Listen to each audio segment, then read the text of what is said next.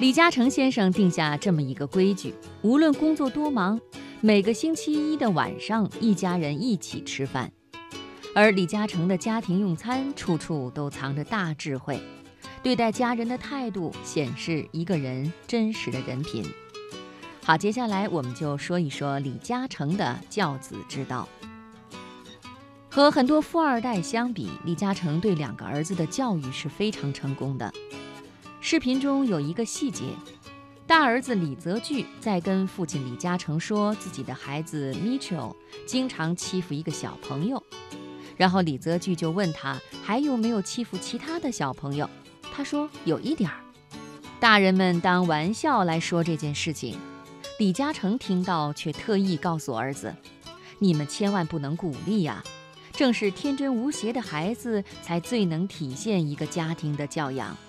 父母不加以引导，小孩子就会为所欲为。每一个熊孩子的背后都有一个失败的父母啊！有人说，男人婚前对待服务员的态度，就是婚后对待老婆的态度。此话虽有一点极端，但无论在商务饭局还是私人饭局上，你怎么对待服务员，反映的不仅是礼貌和教养，还有情商。能够考虑别人的感受，订让大家都方便的餐厅，考虑点的菜是否适合大家的口味，安排舒服的座次，每一个小细节都会让人心生暖意，这就是情商。我有一个朋友，每次大家一起吃饭的时候，碰到他喜欢的菜，就是摆到自己面前，根本不给别人下筷子的机会。吃饭时丝毫不顾及别人的感受。每次吃饱就拍拍肚子走人，很多朋友都看在眼里，但是却没有人跟他说，因为知道即使是指出问题，他也会回一句：“我就这样，你要慢慢适应。”久而久之，很多人都不愿意跟他一起共餐，慢慢疏远他。在吃饭上极度自私的人，也不要指望他在你最危难的时候能够伸出援手。李泽钜和李泽楷虽然出生在大富之家，却很少有机会享受奢华的生活。他们小的时候，李嘉诚很少让他们坐私家车，却常常带他们坐电车、巴士。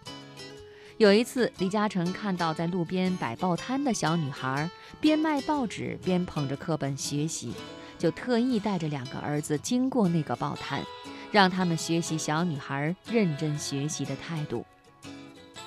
李家兄弟在香港圣保罗男女小学上学，在这所顶级名校里，许多孩子都是车接车送，满身名牌。可是他们却经常和爸爸一起挤电车上下学，以致两个孩子经常闷闷不乐地向父亲发问：为什么别的孩子都有私家车专程接送，而您却不让家里的司机接送我们呢？每次听到兄弟俩的质疑，李嘉诚都会笑着解释：在电车、巴士上，你们能够见到不同职业、不同阶层的人，能够看到最平凡的生活、最普通的人，那才是真实的生活，真实的生活，真实的社会呀。而坐在私家车里，你什么都看不到，什么也不会懂得。于是，两个孩子和普通家庭的孩子一样，在拥挤的电车里一天天长大。和学校里那些大手大脚花钱的同学们相比，李泽钜和李泽楷甚至怀疑自己的父亲是不是真的像大家说的那么富有。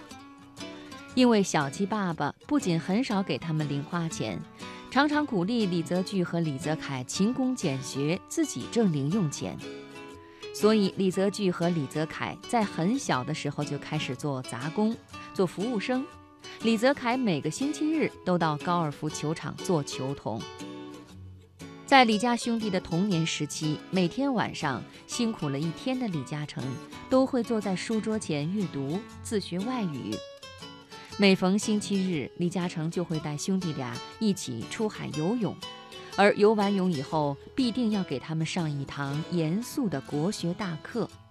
他会拿出随身带着的《老子》《庄子》等书，一句一句读，然后再一个字一个字地解释给儿子听。有一次，香港刮台风，李嘉诚家门前的大树被刮倒了。李嘉诚看到两个菲律宾工人在风雨中锯树，马上把儿子从床上喊了起来，指着窗外的工人说：“他们背井离乡，从菲律宾来到香港工作，多辛苦！你们去帮帮他们吧。”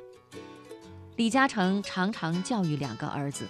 想要成功，在其他所有基础条件齐备的时候，就必须要考虑注意对方的利益了，不要占任何人的便宜。